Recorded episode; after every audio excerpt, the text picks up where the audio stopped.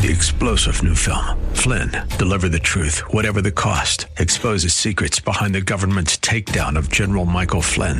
Flynn knew what the intel world had been up to. He ordered the first audit of the use of contractors. This set off alarm bells. He told the truth. He was the most dangerous person for Donald Trump to hire. They had to get rid of Flynn.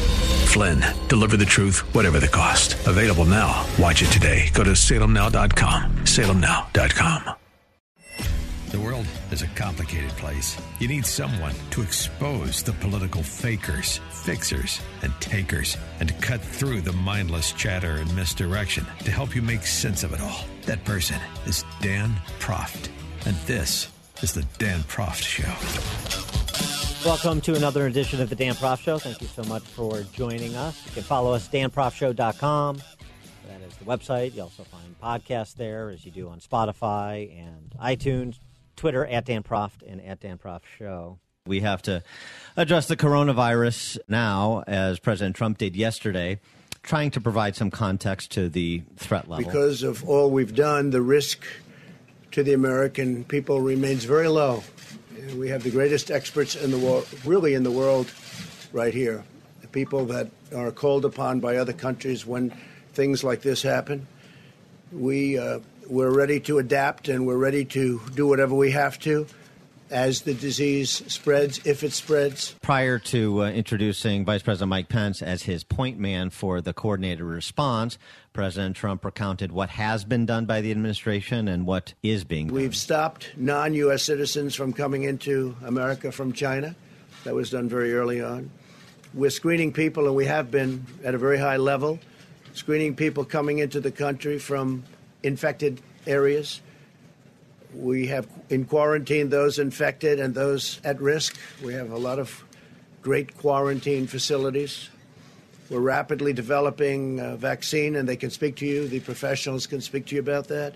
Uh, the vaccine is coming along well, and in speaking to the doctors, we think this is something that we can develop fairly rapidly a vaccine for the future and coordinate with the support of our partners. We have great relationships with all of the countries that we're talking about. Some uh, fairly large number of countries. Some it's one person, and uh, many countries have no problem whatsoever.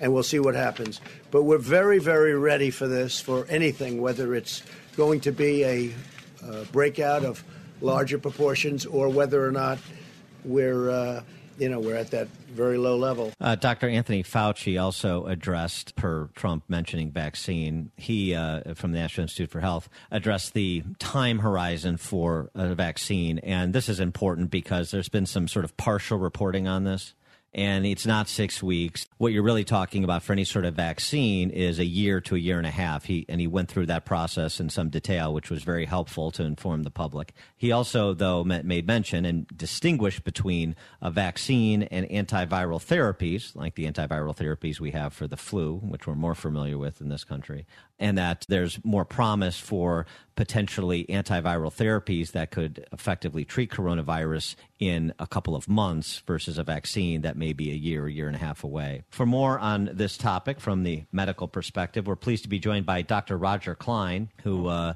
is a former director of molecular oncology at the Cleveland Clinic, former advisor to the FDA, CDC, CMS, HHS, all the alphabet soup bureaucracies. Dr. Klein, thanks so much for joining us. Appreciate it. Yeah, hi, Dan. What, what was your assessment of uh, everything you heard from uh, the politicians yesterday? Yes, but even more importantly, the healthcare professionals that know what they're talking about. I was actually reassured to hear the president's sober and what I view as realistic and appropriate comments you look at this, we've already got a lot of numbers here. Some of them are coming out of China and there's limited reliability, but we've had a chance to observe patients. We know that there's a little over 80,000 cases have been documented in the world. There's probably significantly more, for example, in China than have been reported. And what's happening is the sicker people are tending to get tested. And so the virus is looking more dangerous than it probably is. I mean, if you look at, for example, the death rate in China, which you've got to believe would be higher than than here, in, in my view, because of the, the care system that we have. If there are five times more cases in Wuhan, China, you have a death rate that's point like point six. You're getting into low ranges resembling the flu. I think people fear the spread, and I think that's rightfully so. But look at we have 40 million people a year infected by the flu here. 40 million. 60,000 deaths. We're not approaching that. We've only had 14 people, depending on who you're looking at, that have tested positive based after coming here. You know, with a total, of, after bringing in people, a total of maybe 60. 270 people a year get struck by lightning. And right now, I think we're in pretty good shape. Uh, I wanted to just get your reaction to some of the uh, responses from infectious disease experts, medical professionals. Dr. Marguerite Neal at Brown University, my mantra, keep calm and carry on. Dr. Stanley Perlman at University of Iowa, coronavirus expert as well. If you see someone on a bus who is coughing, move away. Neal also saying, don't wait until the last minute to refill your prescriptions. You want to comfortably have a, at least a 30 day supply. It seems like, frankly, very pedestrian advice we're getting from the medical professionals. Is this to tamp down hysteria, or is it also just a recognition? You know, yeah, wash your hands, don't cough on people, cover your mouth when you sneeze, you know, do all the things that you would do otherwise in polite society, and just uh, keep your head about you. Of course, you should do these things because you don't want to get the flu. And if you're in contact with elderly people or you have some underlying illnesses, you absolutely must get a flu shot. And everybody should get a flu shot. The flu is a tremendous threat. And that's what I think where people are, are not placing. I don't think people are placing this in context because they're not looking at what the flu does every year. Uh, with uh, respect to uh, the testing, Scott Gottlieb, former FDA director under Trump, made this point that you're, I think, referencing. He talked about bottlenecks at CDC and FDA with respect to uh, the diagnostic tests for coronavirus, and that there should be green lighting of laboratory developed tests at the local hospital level. It shouldn't all be run through the, the centralized bureaucracy of the CDC because the turnaround times are going to become too long if we get a serious increase in the number of of, of cases. Uh, is that is that something you agree with? Yes, I mean most tests in many areas are laboratory developed, but it's not only laboratory developed tests. I mean, yes, I think we need to have a mechanism whereby laboratories can bring highly skilled, qualified laboratories and with very very smart people running them in academic medical centers and other large hospitals are bringing these tests up. But there's also a company that's already got a test CE marked and selling in your available in Europe a U.S. company. So you've got a company, I saw a press release two days ago from a company in Utah. They're CE marked in Europe. They can sell that test in Europe, but they can't sell it here. Mm, okay. And I, I know I talked to people, I have talked to people who are directing labs who would set up testing now at large labs in major cities, but, but who, where they would set it up, but they don't have the ability to do it. And they don't have the ability because this this is an FDA block, or, or why can't why can't? Yeah, they? Yeah, they're not allowed. FDA block. So, so I mean, I, right. you know, people don't want to start getting warning letters and have FDA coming in, and and what they're doing is they're saying, you know, the CDC is not allowed to distribute uh, its tests, which would be another way to do laboratory developed tests, is to distribute them to, for example, you know, uh, um, major hospitals in major, you know, in, in major cities. You could do do more surveillance that way and test more people.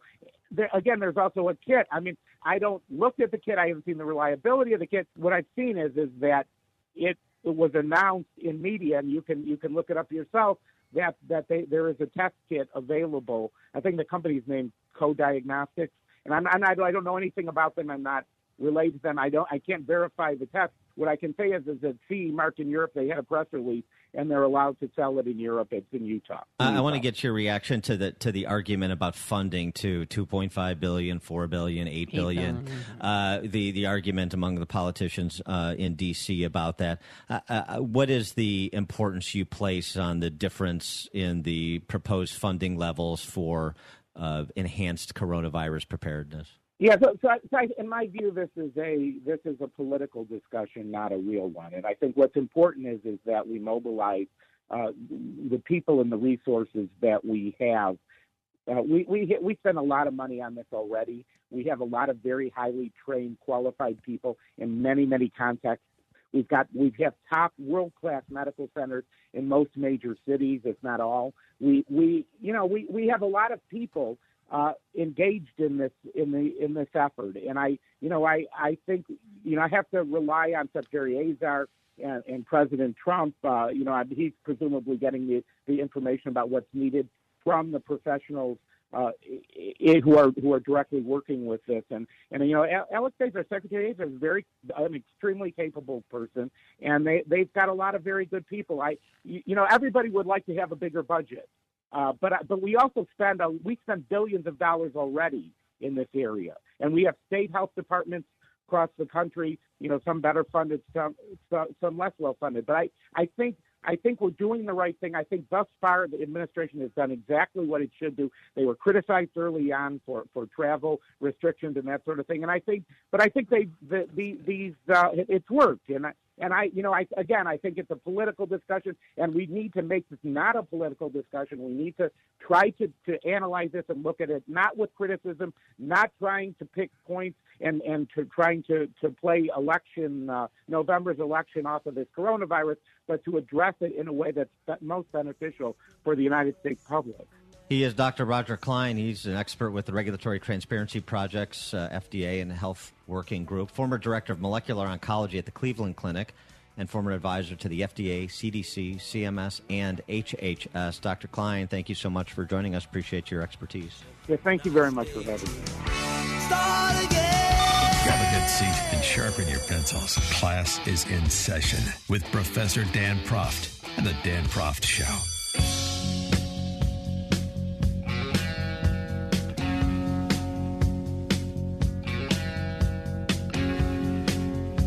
Welcome back to the Dan Proft Show. Well, following up on our conversation with Dr. Klein about the coronavirus threat in America, we're now pleased to be joined by Seth Frantzman, who's the op ed editor for the Jerusalem Post and also the author of the forthcoming book, After ISIS, to talk a little bit about uh, the coronavirus threat in the Middle East and, and how Iran has uh, handled, or similar to China, perhaps mishandled the spread of the coronavirus in their country and what that portends for the Middle East, both in terms of a public health matter as well as economically. Seth, thanks so much for joining us. Appreciate it. Sure. Thank you for having me. Uh, your uh, piece that uh, I read in National Review. Uh, Iran's incompetent response to coronavirus threatens the Middle East and the world. Uh, that doesn't sound like um, a very good review of Iran's uh, coordinated response to the extent there has been one give us a sense of what Iran has done as the virus has moved outside of China and why it threatens the Middle East and perhaps even the globe? Well, the thing is that Iran was not a country that necessarily people thought the coronavirus would pop up in because it was spreading from China, and the assumption was, well, if it spreads from China, we'll go to Singapore or, some other parts of Asia or maybe into the globalized economy uh, from there. But actually, it turns out that Iran kept operating flights to China and wasn't didn't apparently have any safeguards. So somehow several people with the virus returned to Iran and they went to a city in Iran called Qum, which is a very religious or a city that has a lot of pilgrims in it. And it then spread among all these people that are mostly members of the Shiite religious establishment there. And because you have lots of people praying and eating together, it seems to have spread in that city about two weeks ago, and already some Iranian politicians were warning about it last week, basically.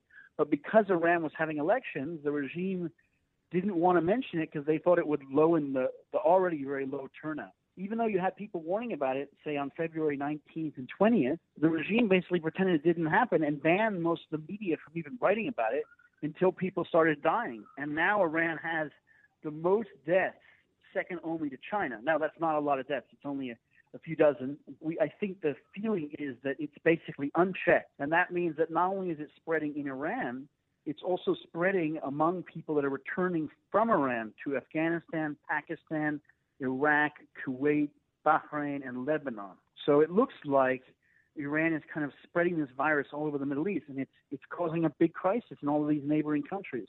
I mean, compare and contrast, say, the medical healthcare infrastructure in Israel to some of the uh, surrounding countries in the Middle East, including those that uh, you suggest could have had uh, coronavirus exported through uh, Iranian airlines? Well, Israel has um, obviously a healthcare system that is on par with most you know, European or Western healthcare systems, and Israel's being very, very precautious. It, it has taken back several citizens who had the virus on this cruise ship off of Japan, but it has advised all its citizens basically not to travel abroad or to not do any unnecessary traveling. Israel has sought to prevent people coming to the country from South Korea, Thailand, China, countries that are affected. So you know, it's just a diametric opposite approach of what's happening in Iran, where Iran says we're not going to even bother quarantining cities or, or whole areas. We just don't think this is anything worse than the flu. And the Iranian regime has basically said that it's kind of an anti, it's an anti-Iranian conspiracy, basically, to to say that they're not doing what they're supposed to be doing. So it looks like now the regime is going to cancel Friday prayers, perhaps in some cities. So they're already canceling schools. So they kind of sense that there's a problem, but they're just not being transparent about it. How um, uh, has there been any, I should say, a regional response through like the Arab League to this? There's supposed to be a meeting now in Cairo in which there will be, I think, discussions about a, a more kind of Saudi, Egyptian, UAE, Bahrain type of approach that will not include, therefore, Iran or Lebanon or some of Iran's allies. And I think that's the question is okay. So some of these countries, like in the Gulf, you know, they're very wealthy and sophisticated, and that Saudi Arabia is trying to I think, cut down on the Hajj or the pilgrimages. So they're going to try to stop that. But I think the big concern then is what happens in places like Iraq or Afghanistan or Pakistan, where you just you do not have healthcare infrastructure that is probably capable of dealing with this. Uh, I wanted to, to switch gears and get your reaction to uh, something else. I mean, it, it, this is just incredible to me, and I think most people who have read these stories, I don't think they've gotten the attention they deserve. But what the hell is going on in Western Europe with the celebrations of uh, that are feature that feature celebrations, carnivals, parades that feature anti-Semitism? First, there was a BBC story about this Belgian city of Alost, where they had uh, uh, people dressing up as cartoonish caricatures of Orthodox Jews, wearing fur fur hats, long fake noses, and costumes, uh, Nazi uniforms. And then another story that I saw a carnival float in the Spanish town of uh, Campo de Criptana in Spain. Same thing. Participants dressed like Nazis and Jewish concentration camp prisoners while dancing next to a float evoking crematoria. are you stunned by this, or, or are we just not sensitive enough in the West to what's going on with anti-Semit, the rise of anti-Semitism in Europe? No, I, I think it's shocking and disgusting. I think the problem is that some of these carnivals were probably doing this for a long time, and no one really even bothered to, to take a picture of it because it was just considered so normal that, well, of course you kind of mock the Jews and the Holocaust. I think that what's go, what we're what we're seeing now is that these places, it's not just they don't take the Holocaust seriously or that they're anti-Semitic. You know, they don't pick, poke fun at their own culture, by the way, the same way they poke fun at, at Jews. They they may think Nazis are funny, but if you ask them in Spain, like, okay, well, what about Franco or what about the dictatorship or something, they don't seem to somehow mock their own culture. I think they they purposely, therefore, pick on the weak and the vulnerable, which, of course, historically, you know, there has been anti-Semitism and an Inquisition in places like Spain. So I think these countries, you know, they're just they say it's quote unquote funny, but it's very clear that they choose to pick, on the easy target. They obviously don't mock, for instance, um, Muslims or, or African immigrants or something because they understand quite clearly that if you do that, then there will then there will be a serious pushback. So it's uh, it's unfortunate. I wish that these these town councils would ban these types of things, or you know they would be more sensitive. I think they may have even gotten worse, almost on purpose, because they want to be as offensive as possible and show off to the media. I mean, uh, you know, I mean, to be fair, you had the Belgian prime minister, for example, condemn the the participants in that carnival in Alost that uh, that did these things and so forth. But it's just, it, I just, I can't wrap my mind around the fact that this has happened more than once in more than one place in Western Europe recently. And, and and the response from those actually perpetrating it is just like, oh, it's just our sense of humor. It's just us expressing uh, ourselves and so on and so forth. I mean, the um, the sort of the, the, banality of evil, frankly, to evoke uh, something Holocaust era uh, is sort of shocking. Uh, not not on the the level, of course, of the Holocaust, but just in terms of the what's happening between people's ears that thinks this is that who think this is funny. Yeah, I think that's right, and I, it's un, I, I definitely think like it's it's clear that when they say, well, it's just a caricature, and you're and you say, well, no, I'm sorry, but you're dressing up, you know, Jewish people as insects and spiders and and vague uh, thing like that. It's clear the message is traditional anti-Semitism, not just well we wanted to make fun of, you know, Israel's prime minister or something. I mean, because it's clear that, that the way in which they make fun and use this racism, it's not like they're doing it to everyone and they aren't, aren't even right. necessarily making fun of themselves. I mean, you'd think that these countries like Belgium, they were occupied by the Nazis. Yes. That they, they wouldn't think it's so funny.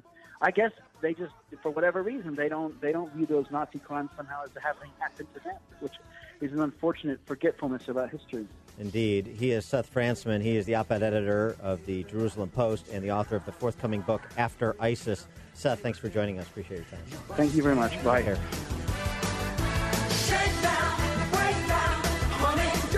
You're listening to The Dan Proft Show on the Salem Radio Network.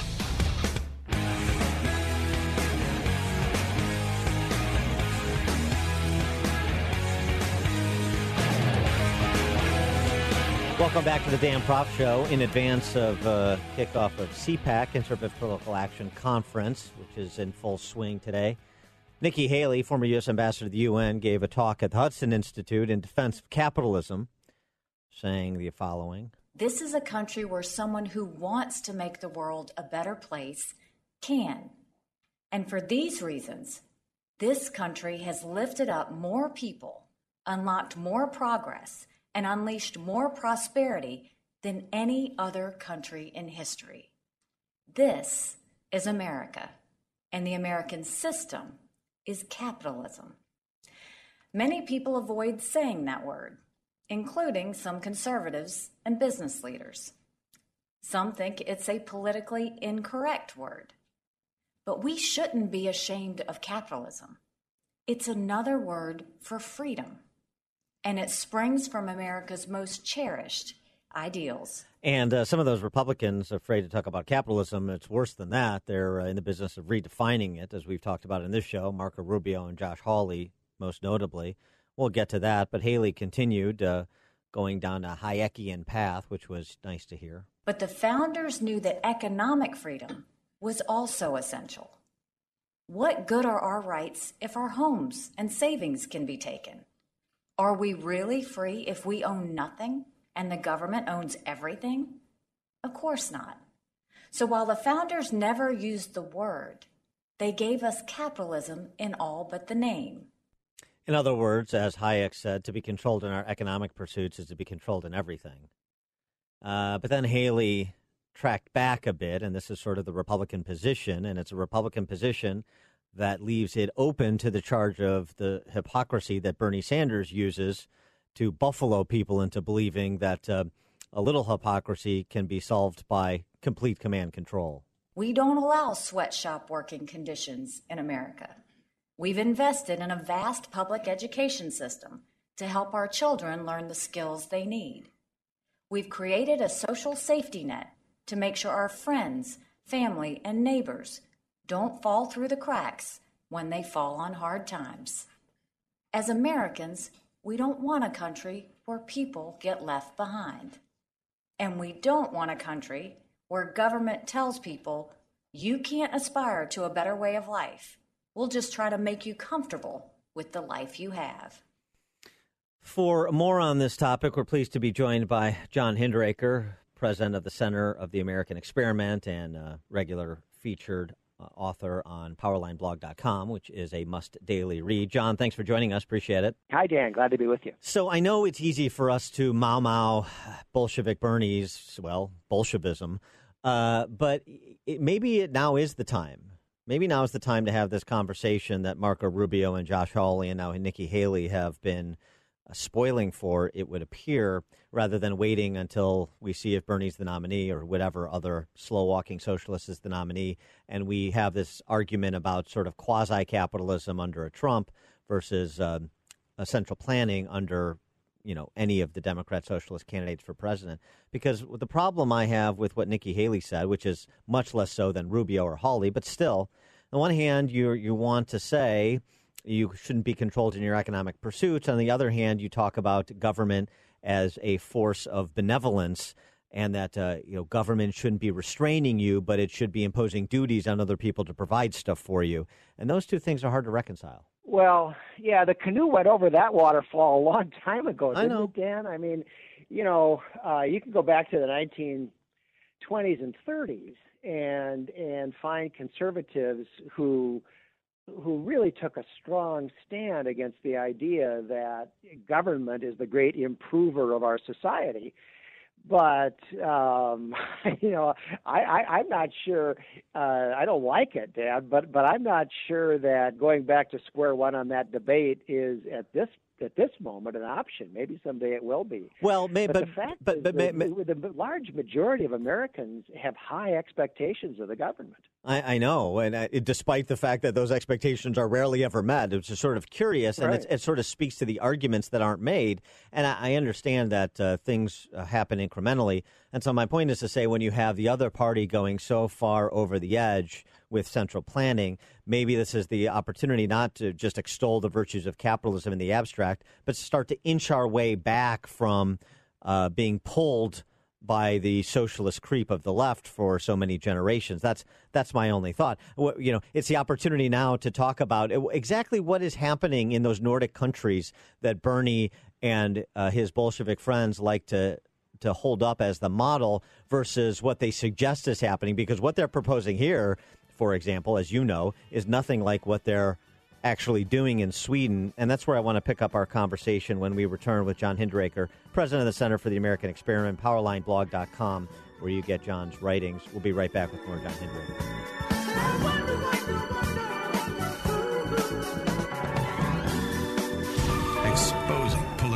Fakers, fixers, and takers. He's Dan Proft, and this is the Dan Proft Show.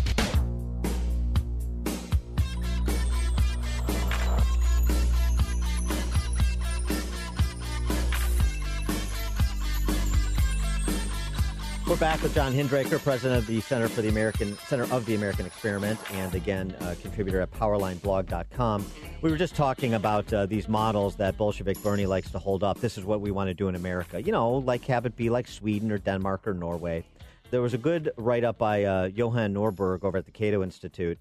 I'll tell you what, if uh, Bernie wants to make it look like Sweden, that means for the U.S. more free trade, a more deregulated product market, no Fannie Mae or Freddie Mac, uh, the abolition of occupational licensing and minimum wage laws, the abolition of taxes on property, gifts, and inheritance, and school, and, and Dan, and school and Dan, choice. A, a less progressive personal tax system. Yeah, we have ta- yeah. a tax system here that is more progressive than Sweden. Dan, I want to uh, comment though on what you were saying right before the break because I agree with you. Okay. The nice thing about a Bernie Sanders candidacy, if he gets the nomination, right now he's the odds-on favorite. The nice thing is that he is an overt socialist who will actually talk about socialism, and hopefully that will give us the opportunity to have that debate at a more Yeah. fundamental level. The other Democrats are frankly smarter than Bernie. They're all trying to get to the same destination. The others are doing it a little bit more slowly and, and, and a lot more covertly. That's the problem they have with Sanders. It's not that they have a problem with socialism. That's what they're trying to get to. They're just afraid that because Sanders is blunt about it, he's likely to lose. And so I, I agree with you that having a candidate in this country who says, "Yeah, I'm a socialist, and what I my vision for America is for it to be a socialist country," is a clarifying moment. So yeah, let's have that debate and let's aggressively defend free enterprise. And your other point, of course, Dan, is obviously correct too. Through his whole life, Bernie Sanders has been a fan of and an advocate for communism. This is a guy who took his honeymoon in the Soviet Union in 1988, at the moment when the Soviet Union was about to collapse, and came back and talked about how great it was. You know, he was an advocate for Castro and, and for Venezuela. Ortega, Uh, yeah. Yeah, all that stuff. You bet. Every communist that came down the pike, Bernie Sanders loved him. And now, of course, he's backing off that, and he's saying, "Well, by socialism, I mean, I mean the Scandinavian countries, you know, Denmark and so on." And that's an interesting debate too, as you point out, cause, because if you ask them, and their leaders have, have repeatedly said this, don't call us socialists. We're not socialists. You know, we are a free enterprise country with a welfare state, and in some ways, uh, as you point out, they are truer to a free enterprise ideal than we are. Well, it's funny too, because much like Bernie is stuck in the uh, communist revolutionaries uh, 50s, 60s, 70s, and 80s in Central America, he's stuck in the 70s and 80s in Sweden when they did go down a socialist path, from which they have subsequently retrenched and become more free market oriented because it was catastrophic economically. I, I hope President Trump, if Bernie is the nominee, or frankly any of them, is ready to make that argument. You hear so much about these people talking about Sweden. And the Nordic countries. Well, let's talk about them actually, and let's do a little bit compare and contrast uh, uh, among a lot of these quality of life issues. Well, I think that's right. And the other thing, of course, as you just implied there, you know, the idea that Sweden or Denmark or Norway or whatever, and by the way, Norway is prosperous largely because of North Sea oil. Oil, you right. Know, that, yeah. That's what's driven their economy for decades. But the idea that any of those countries represent some kind of a paradise compared to the United States is totally wrong. The standard of living here, you know, we're a much, you know, in far, far bigger, far more diverse yes. country than those Scandinavian countries. In some respects, much more difficult to govern. Nevertheless, the standard of living here is much higher than it is in Scandinavia. Much well, higher. And you point out, according to those same people proposing that we model ourselves after Norway, Norway shouldn't even exist because they shouldn't be allowed to use oil as a commercial product. Yeah, I'd like someone to uh, run for office on that platform in Norway. Yeah, let's do it all. Let's do, let's do it all with uh, solar panels up on the Arctic Circle and, uh, and windmills. You know. Uh, David Harsanyi had a good piece, uh, a National Review, about how Bernie can happen in America, and one of the points he makes, again, the arguments we haven't made, uh, and also the art that we haven't made. he points out, for example, that everybody knows about the Holocaust because there's been so many movies and pictures and documentaries and specials, and rightly so. But where have been the artistic expressions of what Mao did in China, of the ravages of Stalinism, of the Ukrainian famine? In other words, we haven't done a very good job through culture as well as through K through 12 educating subsequent generations of Americans about the horrors and ravages of communist rule. Well, the people who are in charge of both our culture and our schools don't want those stories told. Yeah. You're right. I mean, they would be they're riveting stories, you know, and and there are huge moral lessons. But Hollywood doesn't want to tell those stories. The teachers' unions don't want to tell those stories. They want another go at socialism. You know, if we could only do socialism right, you know, it would be great. That's their position. Are you comfortable with uh, the the uh, election being a referendum on capitalism, or being a binary between capitalism, as so explained, and socialism, as Bernie explains it? Well, I absolutely am, Dad. And let me add this. You know, there are situations where there's the prospect of war and one country might say, you know what, it's better that we have the war now because our relative position is slipping, right? Mm. So if we have the war now, we have a better chance to win it. That's kind of how I feel about this election. Our public schools, and our private schools too, for the most part, are so terrible uh, and they are so undermining our foundations that uh, I, I would rather have a fundamental battle between free enterprise and socialism now than four years, eight years, you know, twelve years from now, because I, I, I don't think that the uh, that the sands are running our way. Yeah, uh, and and and and in terms of uh, synthesizing capitalism to m- remove it from an abstraction, an intellectual exercise, to something that people can actually consume, understand, take it home. Um, you know, Haley's speech was uh, in the abstract. Same thing, really, with Rubio and Hawley, and they're trying to, you know, common good capitalism, trying to redefine it. But I mean, in terms of your expression, somebody didn't know anything about capitalism. How would you explain it to them? It's freedom. You know, I, I prefer free enterprise uh, to capitalism, although I'm fine with capitalism. Uh, but I usually say free enterprise. Now, there are certain institutional supports that you got to have. You got to have a sound currency. You've got to have a judicial a judicial system that provides for the rule of law, right? Uh, free enterprise doesn't mean anarchy, but but given that neutral support system, uh, free enterprise is just what people do when you leave them alone. Mm-hmm. Uh, they they get the job that, that that best suits their their needs or that pays them the most money. Uh, they invest money where where they think they can get a good return.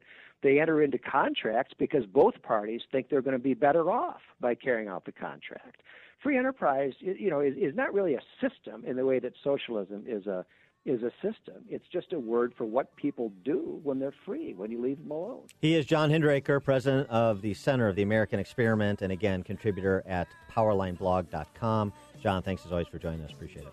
Hey, thank you, Dan. Bye bye.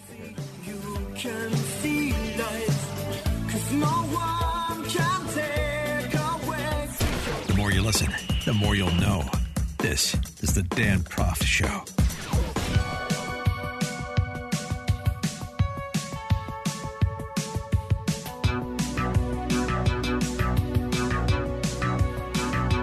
Welcome back to the Dan Proft Show. Well, we uh, may need to uh, change up the Epstein didn't kill himself and start a hashtag campaign. Haney didn't kill himself. talking about Philip Haney, much less high profile, but we talked about it earlier in the week. Played excerpts from an interview I did with Philip Haney on the morning show I do in Chicago. Philip Haney was a DHS whistleblower spoke out against DHS during the Obama administration, was ultimately not treated with the fanfare of the so called whistleblower who sparked the impeachment proceeding against Trump. All whistleblowers are this, and all whistleblowers to be protected, and so on and so forth. Phil Haney wasn't. He was driven out of the Department of Homeland Security. And he, in our discussions and in public statements he made, in addition to a book he wrote, talked about how political correctness had poisoned law enforcement and intel agencies with respect to the threat of radical Islamic terror. And he connected dots that weren't connected publicly anywhere else between the San Bernardino terrorist attack, the Orlando nightclub terrorist attack, and radical Islamic extremist activity. He also uh, talked, just to refresh, about what was happening while he was still at DHS, including in the FBI. FBI published the training document. It's called the Touchstone Training Document. It has three major paragraphs within the three page document. In page or paragraph one, it says plainly, I'm going to slightly paraphrase, that just because an individual is affiliated with a known terrorist group, you cannot automatically assume that hmm. that individual is a terrorist himself. Yeah, it's just an example of some of the problematic things that he was noticing and blew the whistle on in the wake of those awful terrorist attacks in places like San Bernardino and Orlando, particularly when we know there were instances like in Orlando where uh, the terrorist attacker had slipped through the cracks upon being within the scope of federal law enforcement. The culture of federal law enforcement and intelligence agencies matters. And that's what Philip Haney was talking about and wrote about in his book, See Something, Say Nothing. Well, Haney was found dead, and the initial report found dead 40 miles east of Sacramento in Plymouth, California, on a highway outside of his car, gun next to his car, and the initial report was self inflicted gunshot wound that Haney had committed suicide. Well, that has now been recanted. The sheriff's office in Amador County, California, has since described the initial reports as misinformation, and they've asked, well, the FBI for assistance in investigative Haney's death. Unfortunately, there was misinformation immediately being put out that we have determined Mr. Haney's we had determined Mr. Haney's death to be a suicide. That is not the case. We are currently in the beginning phase of our investigation, and any final determination as to the cause and manner of Mr. Haney's death would be extremely premature and inappropriate. No determination will be made until all the evidence is examined and analyzed. Thought it was curious. Thought it was curious the nature of the suicide on a highway. Uh, he's outside of his car, gun outside of his car. That's where you choose to commit suicide. Uh, don't know if he ultimately did or didn't. Just asking the questions because the circumstances were curious. And apparently, the sheriff's office finds the circumstances curious too. So we'll stick on the story, even though the D.C. press corps won't. This is the Dan Proft Show. From the fake news, he's always got the real story. This is the Dan Proft Show. You are fake news. The world is a complicated place. You need someone to expose the political fakers, fixers, and takers, and to cut through the mindless chatter and misdirection to help you make sense of it all. That person is Dan Proft.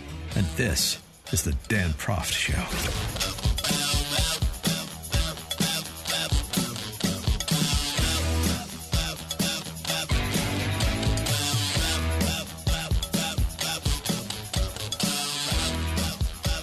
Welcome to another edition of the Dan Proft Show. Thank you so much for joining us. You can follow us, danproftshow.com.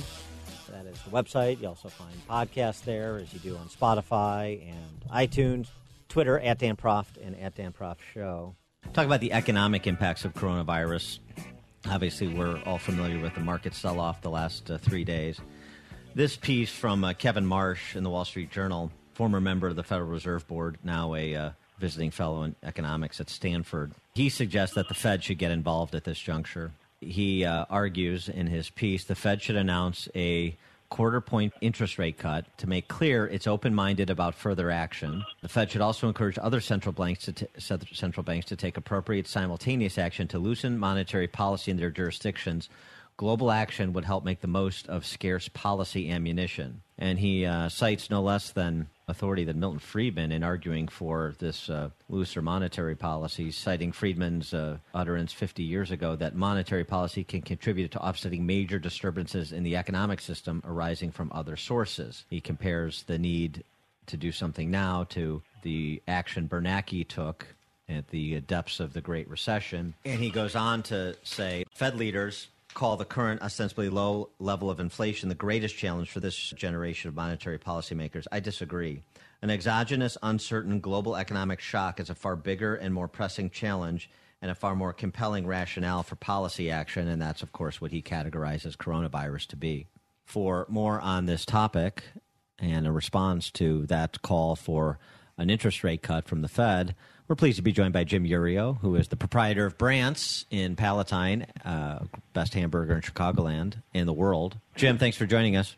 Thanks for having me. I reluctantly and I sadly agree. And the reason it's sad and reluctant is because monetary policy has been too loose for too long. You know, you can trace that back to 30 years. And one of the reasons that I'm against that all the time is because when situations like this arise, you want to have plenty of ammunition to fight it. Just it's irritating to me that over the last probably couple years, when it seems like things were heating up very good, they let monetary policy stay um, you know, so dovish. When you hear James Bullard and Jay Powell speak, and they speak about not being able to control to get some inflation, and that frustrates the heck out of them, and they really want that to happen. I understand, but I think they're just measuring it wrong, and I think they have made mistakes before. But I agree with Kevin Warsh. So, but but I mean, when we look at other uh, sell-offs inspired by global virus emergencies over the last twenty years what you see is uh, the market having a significant downturn, but you look six months and a year out and you see the rebound. And I'm wondering if you think we're near a washout and a rebound is in the offing, or if you think you're going to see you know, a 20, 25% market correction for other reasons? I don't. And the reason I don't is a couple. You know, we, our age, mine and yours, is that we've seen two things over the last 25 years that have been devastating in markets the tech stack and the real estate. And those were both characterized by these unbelievable buildups that filtered their way down to even mom and pops of leverage buying of assets. If you'll take the real estate one. I don't see that. I see a lot of, of leverage in buying assets, but it's broadly spread across a, a lot of different asset classes. And the underlying situation in our country still was very, very good. I don't know how the economic impact is going to fall out, neither does anyone else, by the way. So I, I personally think 10% is what we were gunning for. I think 3,000 on the S&P is where I'm going to start buying again. 3,000 is you know we're only 50 handles away from that in the S&P right now, and that's where I'm going to start looking um, to be long. Uh, uh, these kind of things, and I know Donald Trump said it, and a lot of people made fun of him. In that, when everyone's inside in the depths of winter, uh, it, it, these these things seem a lot worse than they are, and they are a lot worse. Um, and we've seen in Singapore, at first it seemed like it was going to be a big deal, and then because of you know, the, the weather, it seems like it's going to be less of a deal. Again, I'm not an expert on this, but that's what it seems like to me, and that's what my money's going to be. Right. I mean, and, and it's something you said that seems to me key is just the fundamentals. Are the fundamentals of the economy relatively solid? Uh, and I say relatively, relative to the rest of the world. Is America still the tallest skyscraper in Wichita? And the answer seems to be a resounding yes. And I know the past performance is no indicator nor guarantee of future performance. But I did see some analysts uh, pointing out that when you saw two days with 90% of New York Stock Exchange issues going down, which we just saw, in the past, uh, the S&P has rallied every time two months later by a median of 7.6%, one year later by a median of 25%. So uh, that's no guarantee that it will occur again, but it does say something about um, – uh, about blips like this. There's, and, and I'll add something to that too. The first month of the coronavirus fears, the stock market was rallying alongside gold, the U.S. dollar, U.S. Treasuries. It, the the theory kind of being is if the global central banks, including the Fed, are throwing money into the system to to offset the economic impact. It sten- it tends, and you you use the tall skyscraper in Wichita. That's fine. I'm so tired of the you know the cleanest shirt in the laundry or whatever people use like that. But that's a good one. what it is is people go people go to um, you know what is the best the best house, and our stock market could easily jump from being this risk off you know, a risk asset, which is now being sold, to being somewhere where the globe's going to kind of store its money over the next few months if money's being thrown at this problem. But I mean, it hasn't happened yet. I'm going to wait for some patterns to develop before I jump on that. So, uh, uh, is the uh, Tyler Cowen wrote about this uh, the other day in his Bloomberg News column, and, and others have too, talking about the global supply chains and the the uh, the delicate nature of some of these supply chains, and that that could be sort of the next shoe to drop if this does metastasize in the West, the coronavirus. Is that your primary concern as well when you look oh, at um, where no, to no question pa- park your money? Yeah, well, no, no question at all that that's the immediate concern of the supply chain. But if it really kicks in in our country too, then there's you know obviously a lot of different um, you know local type businesses that'll be affected by it and could cause a recession without any question. But you know there's just the different levels as we go. And remember too, we are still talking about something where there's 60 cases in our country and zero fatalities. So everything you know. I believe that it, it probably is good for people to reassess risk. I know that markets tend to price in worst case scenarios, which I believe is what we're doing right now. Um, but again, it's still a massive unknown. This uh, is giving uh, industrial policy types uh, some ammo to talk about, uh, you know, you know, in a centrally planned way, uh, um, uh, almost bringing supply chains on shore so that we're not so dependent on Far Eastern countries, particularly a communist one like China.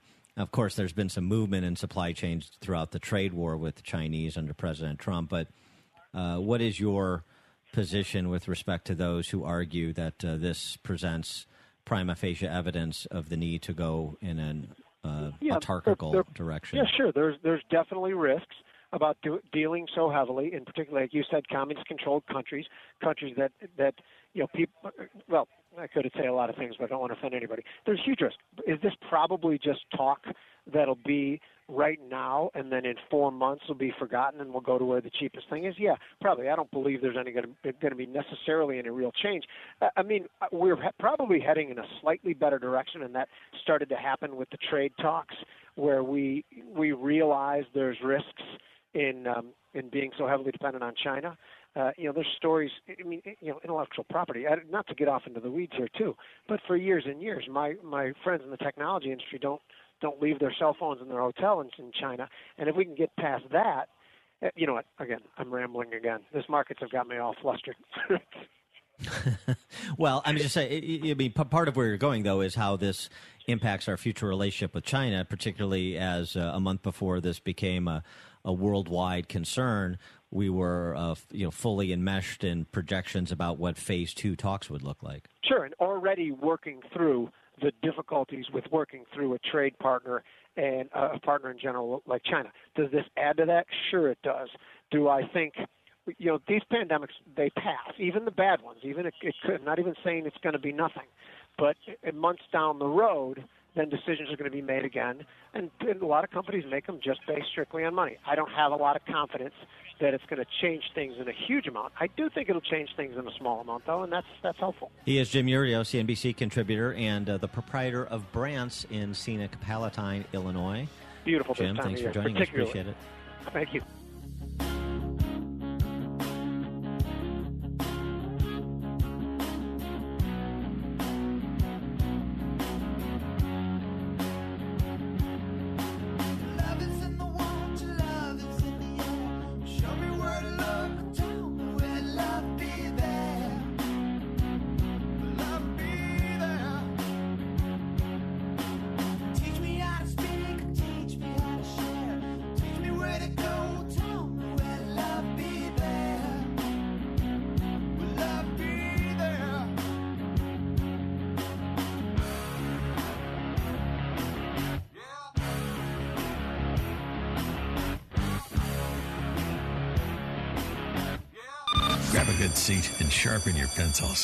Class is in session with Professor Dan Proft and the Dan Proft Show.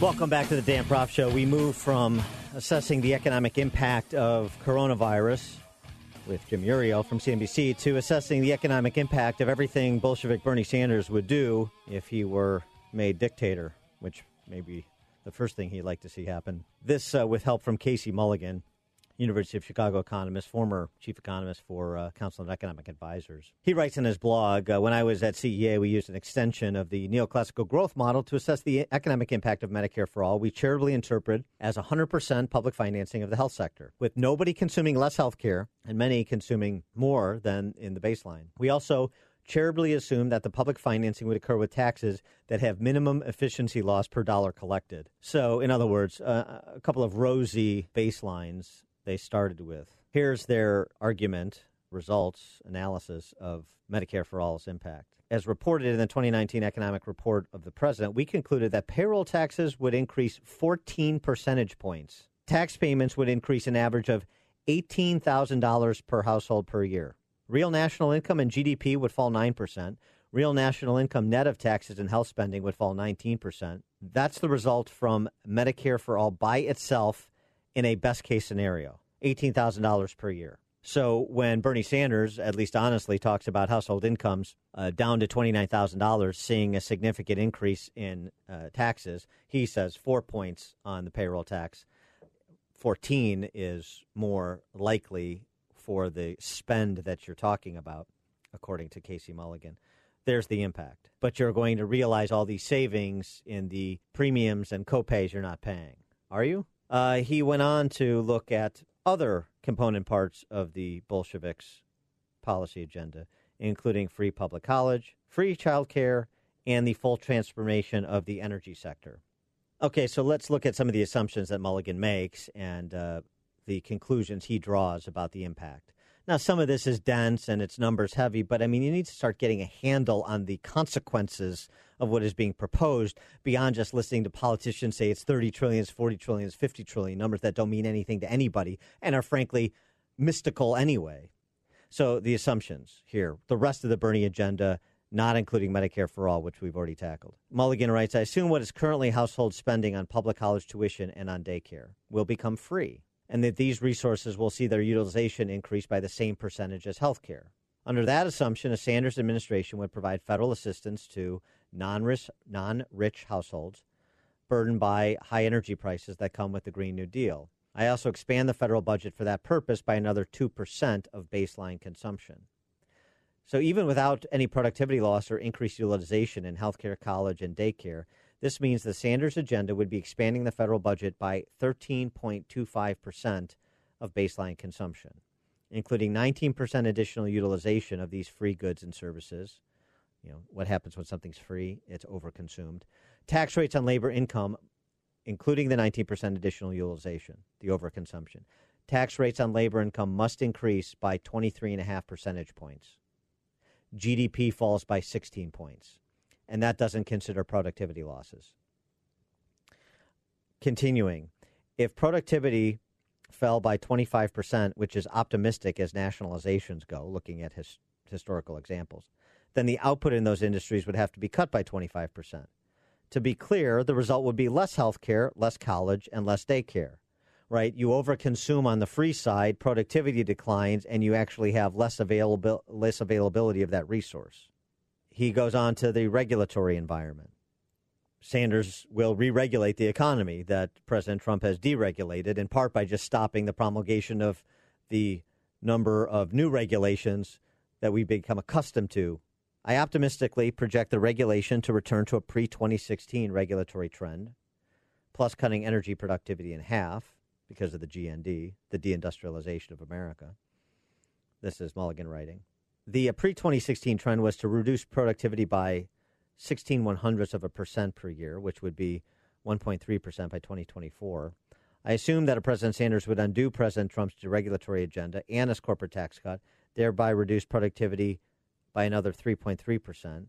Taking energy as 3% of the economy, the climate change part of the Sanders agenda would again optimistically reduce productivity by 3%. Adding these two productivity losses in the nationalized industries, that's 11% less productivity. Overall, real GDP and consumption would fall 24%. Employment and hours would fall 16% combined. Real wages would fall 11% before taxes. After tax real wages would fall 51%. This is akin to the Great Depression of the 1930s, except the Great Depression was eventually followed by a recovery, Whereas the Sanders agenda does not involve eventually putting policies back to the way President Trump had them. Therefore, the stock market would fall at least what it did in 1929, which was almost 50%. Now, again, I'm throwing a lot of numbers at you. Read Casey Mulligan's piece at caseymulligan.blogspot.com. I will tweet it out at Dan Proft Show. But the point is that what you're in for with the nationalization of all these sectors of the economy is overconsumption, leading to shortages, leading to productivity declines, leading to wages plummeting, uh, after tax, real after tax wages plummeting even more, and uh, a cratering of the stock market, meaning, unless you're a public sector worker in places like Illinois with uh, uh, uh defined benefit contribution pension plans, uh, your 401k being hammered. Again, akin to Great Depression of the 1930s, the econometric analysis of what Bernie Sanders has proposed, taken as taken at face value. Great Depression, except there's no recovery because there's no policy reversal. Stock market falling at least what it did in 1929, almost cut in half. As an academic exercise, Mulligan writes, I've taken Sanders literally. It's not a good forecast of what his policies would be but it is instructive to know the implications of his promises. His promises so damaging, the rest of the political system would water them down ostensibly, but it doesn't matter whether they would water them down or not for the purposes of this intellectual exercise, which is to get an understanding of where this guy is coming from, what he thinks is smart public policy, even directionally, even if you were able to mitigate some of the extent of the damage. Remember, just even looking at marginal income tax rates. I mean, the, the doubling of the top marginal rate and a doubling of the capital gains tax.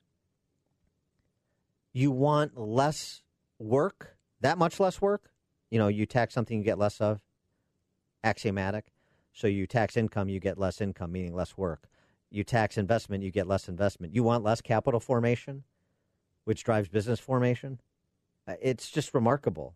By the way, he uh, adds, uh, does Casey Mulligan in his piece, my GDP estimates do not include any climate damage. M- Medicare for All is a big part of the Sanders agenda. It has nothing to do with the environment. Uh, banning fracking, which is part of the Sanders agenda, makes climate change worse, actually. To the extent worse climate change, worse the worse climate means less GDP for the U.S. Uh, that would have to be additionally calculated. So all of this doesn't even get into uh, what we'll uh, talk about with our next guest, which is the Bolshevik and the Mensheviks' unanimity when it comes to banning fracking and reducing America's energy independence.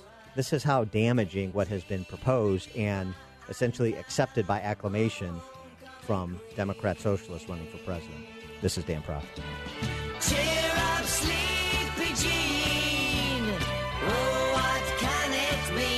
You're listening to The Dan Proft Show on the Salem Radio Network.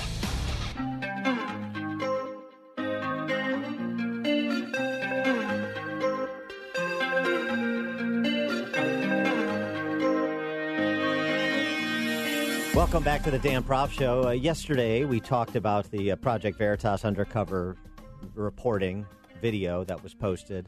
James O'Keefe and his uh, band of merry exposers. ABC News uh, correspondent David Wright, uh, since suspended for comments he made, really more uh, critical of ABC News and the Beltway media than of President Trump, although he's not a fan, which sort of made his remarks more powerful. Uh, just a, a, refresher on something important he said about what his job had, become, had, had become under President Trump. And remember, this is somebody uh, inside the Beltway media at the highest levels, really, highest levels of access for three decades. The three types of buckets that uh, somebody like uh, David Wright has to fill working for ABC News. We don't hold him to account. We also don't give him credit for what things he does do. Again, I think some of that, at least in, in where the place that I work and, and the places like it, is that um, we, you know, with Trump, we're interested in three things. We're interested in the outrage of the day, the investigation, and kind of the palace intrigue of who's backstabbing who. Beyond that, we don't really cover the guy. We don't really cover the guy. Remarkable statement, isn't it? Remarkable statement from ABC News correspondent at the level of a David Wright in talking about those three buckets he fills the the outrage of the day. So, in other words, anything that's CNN chyron worthy with an exclamation point and a breaking news descriptor. The um, palace intrigue, you know, all the personnel, business, and gossip, and the and I would add faux, but he just said investigation. You know, whatever uh, the latest investigation that Schiff, Nadler, et al. have cooked up. They don't cover the guy substantively. And this is, again, David Wright, who identifies, eh, he did in the video, as a socialist, despises Trump, thinks he is a, uh, well, Richard. You get the gist of it, I'm sure. Doesn't like him. That's what makes his commentary on ABC all the more powerful. And that's why he got suspended, because he told the truth about what major media news outlets on the Eastern Seaboard have become under this president, the political shops at least. And so, against that backdrop, you had President Trump, his campaign, uh, technically, filing a defamation suit against the New York Times yesterday for a piece they published a year ago, March 27th of 2019, an opinion piece by Max Frankel that accused President Trump, as you heard Larry O'Donnell accuse him as recently as this weekend on MSNBC, of being in liege with the Kremlin the campaign and the Kremlin had an overarching deal help beat help uh, beat Hillary Clinton for a new pro-Russian foreign policy. That was the argument that was made by Frankel, and of course, the argument made in the complaint is that the New York Times and Frankel knew it was false and uh, exercised reckless disregard for the truth to try to influence the 2020 campaign by recasting the 2016 campaign, telling a lie about it. President Trump asked about this suit yesterday uh, during the uh, coronavirus briefing. Your campaign uh, today sued the New York Times for an opinion piece. Yeah. Is it your opinion or is it your contention that if people have an opinion contrary to yours that they should be sued? Well, when they get the opinion totally wrong, as the New York Times did, and frankly, they've got a lot wrong over the last number of years. So we'll see how that, let that work its way through the courts. Right? No, no. If you, if you read it, you'll see it's beyond an opinion. That's not an opinion. That's something much more than an opinion. They did a bad thing. Uh, and there'll be more coming. It's a, it's a high standard, New York Times v. Sullivan, for, for public figure. Reckless disregard for the truth is the standard. Uh, whether or not uh, the New York Times met it for uh, a court to decide, a judge ultimately to decide. But is it an actionable claim, that Max Frankel piece? For more on this, James Delingpole, executive editor of Breitbart London, contributor to bogpaper.com and ricochet.com, author of Watermelons How Environmentalists Are Killing the Planet destroying the economy and stealing your children's future. James, thanks for joining us. Appreciate it. Thank you very much. Uh, and I, I wonder, um, too, just thinking about this, the, uh, the the posture of President Trump so much different from Republicans of past and so many in present that try to sidle up to the Beltway media because they have the biggest blowtorches, where President Trump is ready to go toe to toe and frontally assault them in service of his agenda and his constituency. It really is a departure from what we've seen from Republican presidents, at least since Reagan. That is a, is, is, is a good point. I, I think, particularly the point about the constituency. I think that so many so many Republican presidents, like like Democrat presidents, end up looking after the interests of the swamp rather than the actual electorate. And I think Trump, what what really makes Trump stand out is that he's looking after he's looking after ordinary Americans, looking after their interests. You know, people who make stuff, who dig stuff and grow stuff. He's got their back. Uh, when we come back with uh, James Delingpole, executive editor of Breitbart London, we're going to find out why the Democrats are fracking insane, literally in an economic sense. More with James Delingpole right after this. Exposing political fakers, fixers, and takers. He's Dan Proft, and this is The Dan Proft Show.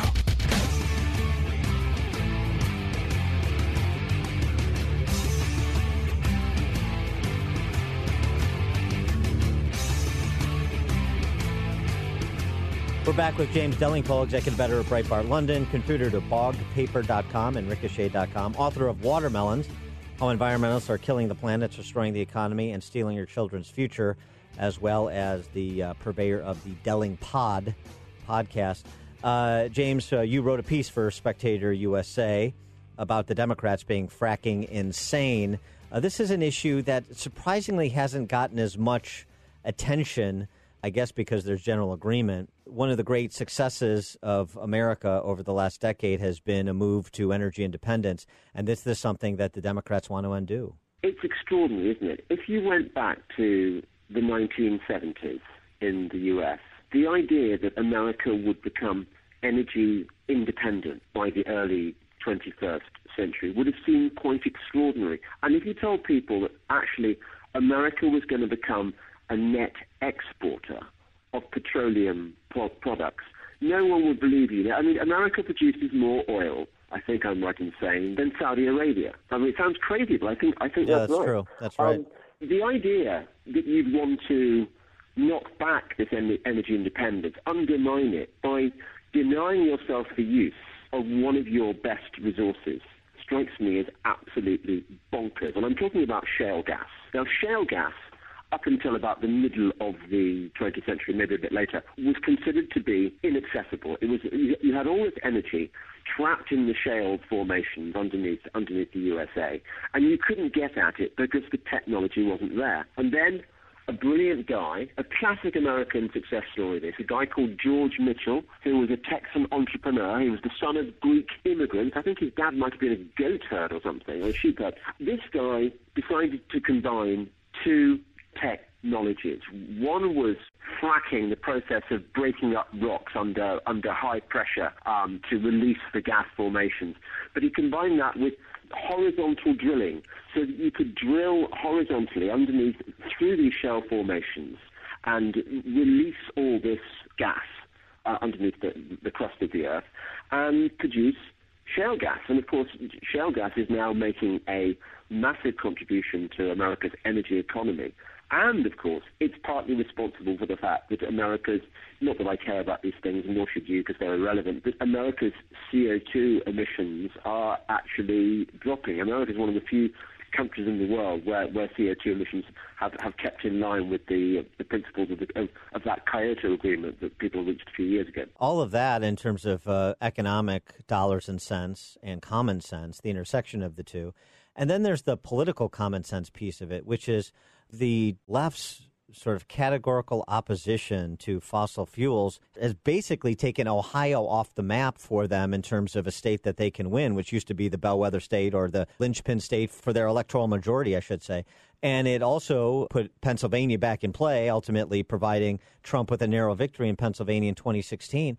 And so that Rust Belt that they so need, and those Midwestern states that they so need, they're taking such a hostile position to those states with respect to significant percentages of their workforce that are in, in a vibrant energy sector. It's it's sort of politically curious in addition to economically curious. Well, it's not just politically curious; it's politically suicidal, and thank goodness for that. I mean, God bless all the Democrat candidates because they are all absolutely useless. They are all unelectable, uh, which which means that Trump 2020 is, I would say, a dead cert. And thank goodness for that, because if any of these Democrat Democrat candidates got into power, if the Green New Deal was implemented, it would be a disaster for America. Are you surprised that the uh, Democrats, the establishment types that you see populate the airwaves and all the talk shows and the uh, opinion pages of all the Beltway outlets, how lethargic they were to recognize the rise of Bernie. It's not like he can say he snuck up on you in 2020 after he almost deposed Hillary Clinton in 2016. And it's not like you haven't fomented the very base that Bernie is thriving upon with help from the socialist Spice Girls in the House that we've seen ply their trade for the last three years. How, how, can they be so surprised? How can they be in such scramble mode to try and stop Bernie because they fear exactly what you just said, that he amongst them all is the most unelectable? Yes, but the thing is, your situation in the U.S. is not dissimilar from our situation in the UK, in that the left has, if you like, it's jumped the shark. It's gone so obsessed with the green agenda. It's got it so obsessed with identity politics, you know, declaring that there, there, aren't two sexes, there are, there are multiple sexes, and, and, and you can be whatever gender you choose to be, and so on. This, this kind of stuff is really of no interest to the, the, the regular Joe who just wants to kind of get on with and, and earn a living, you know, and, and uh, be given a chance by, by, by you know, by uh, a better future by the government. That's that's what most people want. They don't want they don't want these politically correct meddling idiots, and they certainly don't want their economy bombed back to the dark ages um, because because some some 17 year old dropout from Sweden tells them that the planet is doomed and we've all got to give up fossil fuels. So you're right. They are they are destroying themselves. They are destroying their their chances of winning in any of the states which fossil, which produce fossil fuels. And perhaps the key point there, and maybe Bloomberg is the best illustration of it. Once you unleash these forces, there is no political fallback position. There's no position where they can retreat to. Bloomberg spending his entire campaign uh, when you know uh, him uh, face to camera apologizing, um, and the others essentially uh, slow walking the Bernie Sanders agenda. There's just no fallback position for them. Absolutely, they they they painted themselves into a corner because, of course, either you, either you believe that the planet is is doomed unless we all put up loads and loads of, of wind turbines and, um, or I call them bat chomping, bird slicing eco crucifixes. and if you if you cover every, every field with with solar panels, which of course fry birds out of the sky, and if you pump loads and loads of subsidies into these things, um, if that's what you genuinely believe, then you can't really row back from that position and say, well, hang on a second, actually, maybe I overstated my case. Maybe the planet's got a bit longer than 10 years, and maybe maybe we should have a bit a bit of coal and shale gas in the mix. It's you're, you're right. It's it, it's not possible. The the the polarization of politics is extraordinary. He is James Delingpole. Check out the Delingpod podcast. He's the executive editor of Breitbart London, contributor to bogpaper.com and ricochet.com. Our friend John Gabriel over there. Also, the book, Watermelons How Environmentalists Are Killing the Planet, Destroying the Economy, and Stealing Your Children's Future. James, thanks for joining us. Appreciate it. Thank you very much. The more you listen, the more you'll know. This is The Dan Proft Show.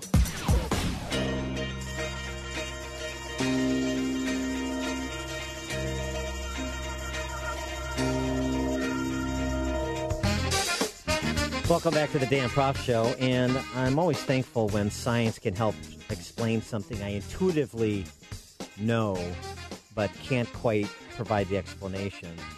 So, you know, why is it that I'm attracted to uh, Mercedes Benzes, for example?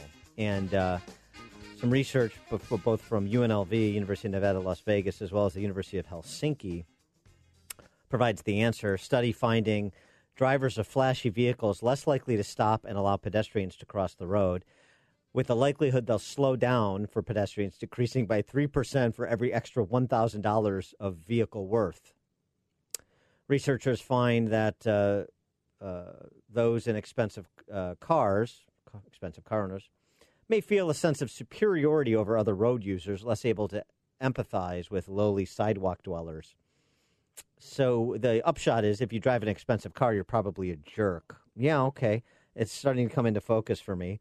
A survey of 1,892 drivers by the University of Helsinki find uh, those deemed to have more disagreeable character traits were also more drawn to high status, fancy cars.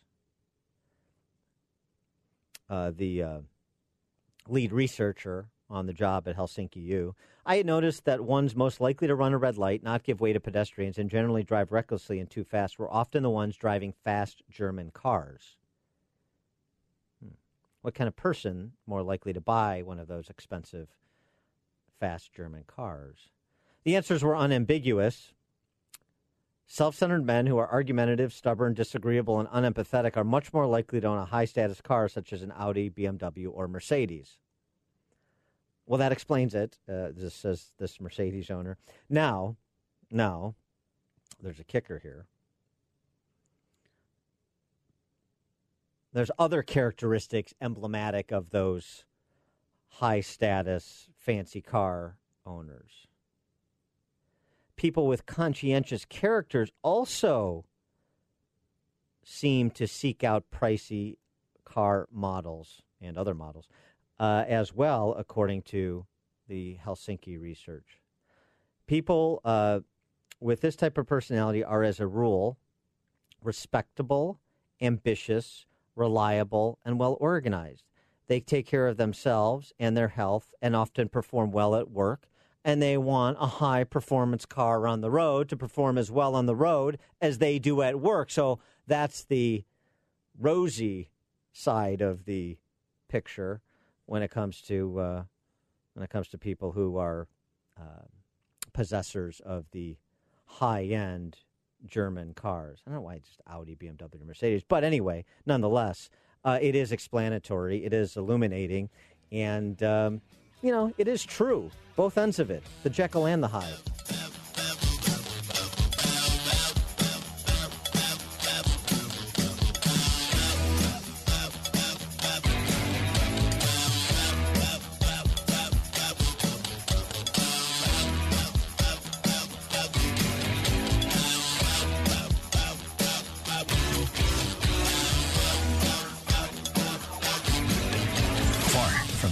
Fake news. He's always got the real story. This is the Dan Proft Show. You are fake news. The world is a complicated place. You need someone to expose the political fakers, fixers, and takers, and to cut through the mindless chatter and misdirection to help you make sense of it all. That person is Dan Proft. And this is the Dan Proft Show. We spent a lot of time on this show talking about family because it turns out family is the building block of civilization. So it's rather important. It also turns out that for all of the distortions in our political discourse about people having to uh, take scrupulous inventory of their perceptions about gender norms and uh, think uh, globally and act locally and all the other refrigerator magnets of the left or those who seek to redefine institutions of civilization out of existence or bastardize them into something that they were never intended to be, uh, irrespective of the consequences. That um, a lot of Americans are concerned with things that uh, we've always been concerned about, like finding a desirable partner to spend your life with and create family and raise a family. Uh, Kay Hymowitz recently gave testimony to the U.S. Joint Economic Committee in a hearing entitled Improving Family Stability for the Well-Being of American Children. Oh yeah, remember them, the children? Once you talk, when the politicians talk a lot about, huh? Well, what are they doing with respect to the focus on children? Uh, she writes um, about uh, the progress women have made in the workplace, and of course, it's undeniable, and it's a lot of good news. Um, but what about uh, what about marriage? What about marriage? Um, and uh, where strides are being made or not being made there relative to people's desires. The opportunities for American women, uh, testified Kay Hymowitz, to exercise their talents, to be financially independent, to leave an abusive marriage, to buy their own homes, and to build wealth are extraordinary and unprecedented. The opportunities for them to find a desirable husband or partner, that is, a man with whom they might want to raise children, turn out to be another matter. The problem is especially acute for lower skilled individuals. In 1960, more than 90% of adult women over 35 had married. There was little difference wow. between rich and poor women. High school dropouts and college grads all married at similar rates.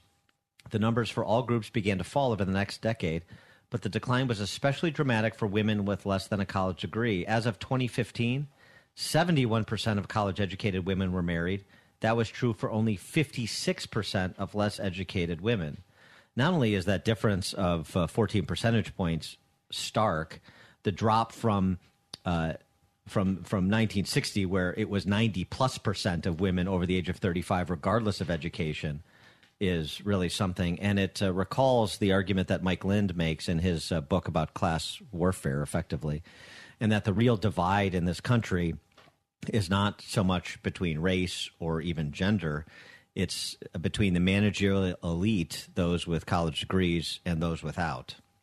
For more on this topic, we're pleased to be joined by the aforesaid Kay Hymowitz. She is a senior fellow at the Manhattan Institute, contributing editor to City Journal, and author of the book The New Brooklyn.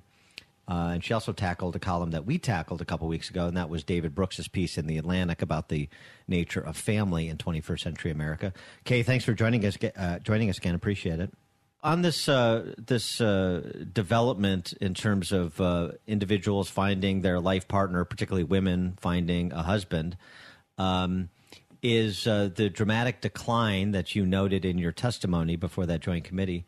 Is that something that women are concerned about. I mean, it's one thing to be concerned about it as a demographer, it's one thing to be concerned about it as a social policy analyst. It's another thing if actually women in America are as concerned about it as the data would indicate social policy advocates or social policy analysts uh, should be concerned.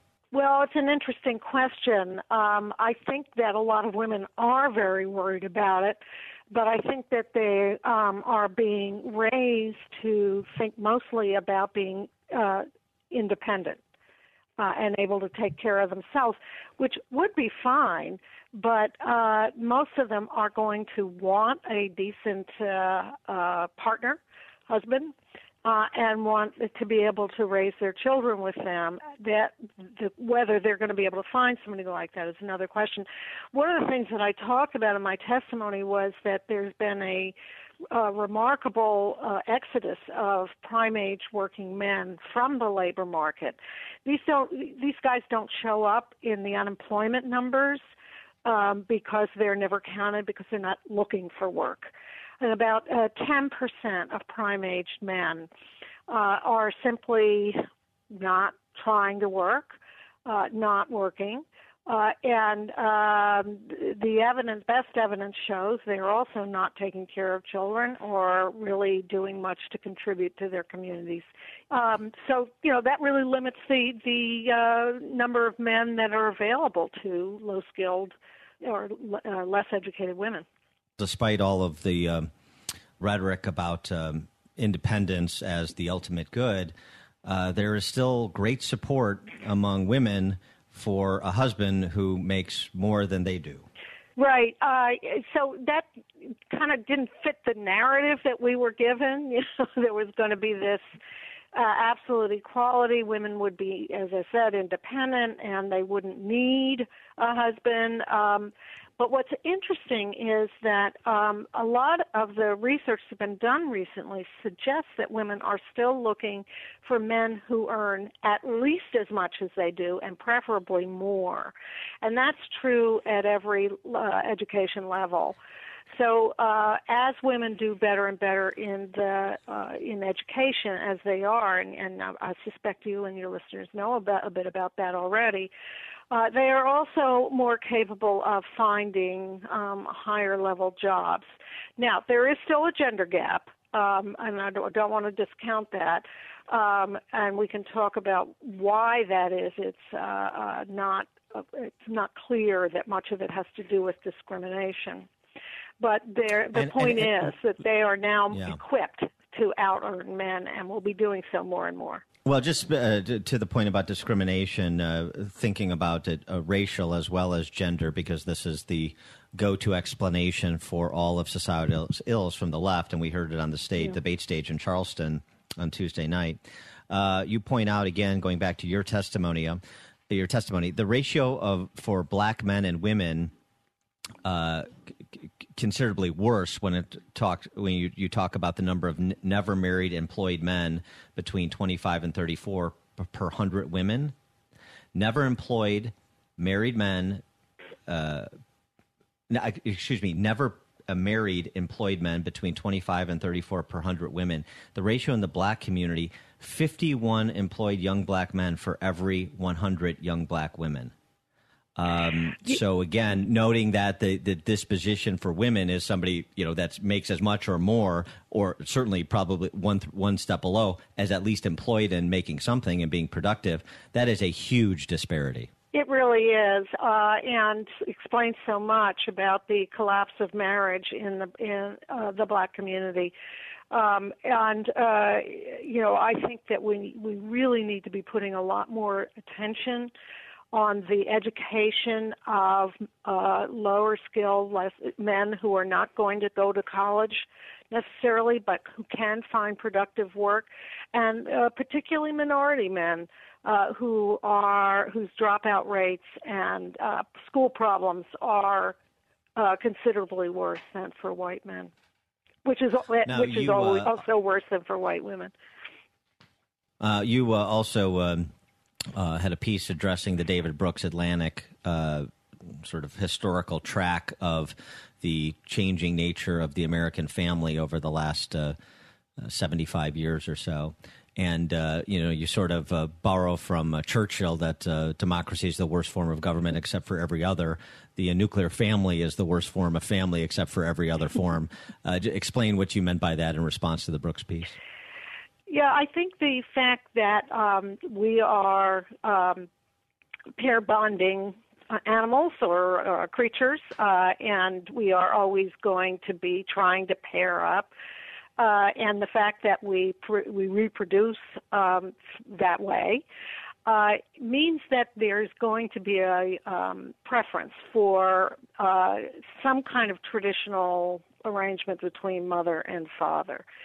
And uh, in in uh, much of the world, that takes the form of a, of a monogamous marriage. Uh, and um, I don't see that there's any way to change that. Uh, it is the founding, the, the building block for the rest of society. Now, David Brooks is uh, promoting the idea of extended families, which I have no problem with, by the way. But extended families also depend on nuclear families right? Because you still need that basic bond between mother and father. And if you have extended families but no fathers around, you are not going to have uh, an arrangement that's going to work well uh, for either uh, either children or or men. By the way, She is Kay Hymowitz. She's a senior fellow at the Manhattan Institute, contributing editor to City Journal, author of the book The New Brooklyn. Kay, always a pleasure. Thanks for joining us. thank you.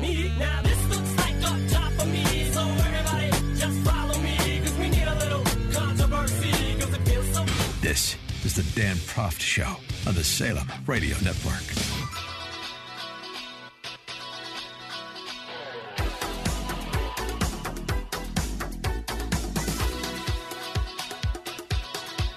Welcome back to the Dan Proft Show, and uh, this is a real honor. We're pleased to have former United States Attorney General, who served under President Reagan, Attorney General Edwin Meese, join us now. Attorney General Meese, thank you so much for joining us. We appreciate it.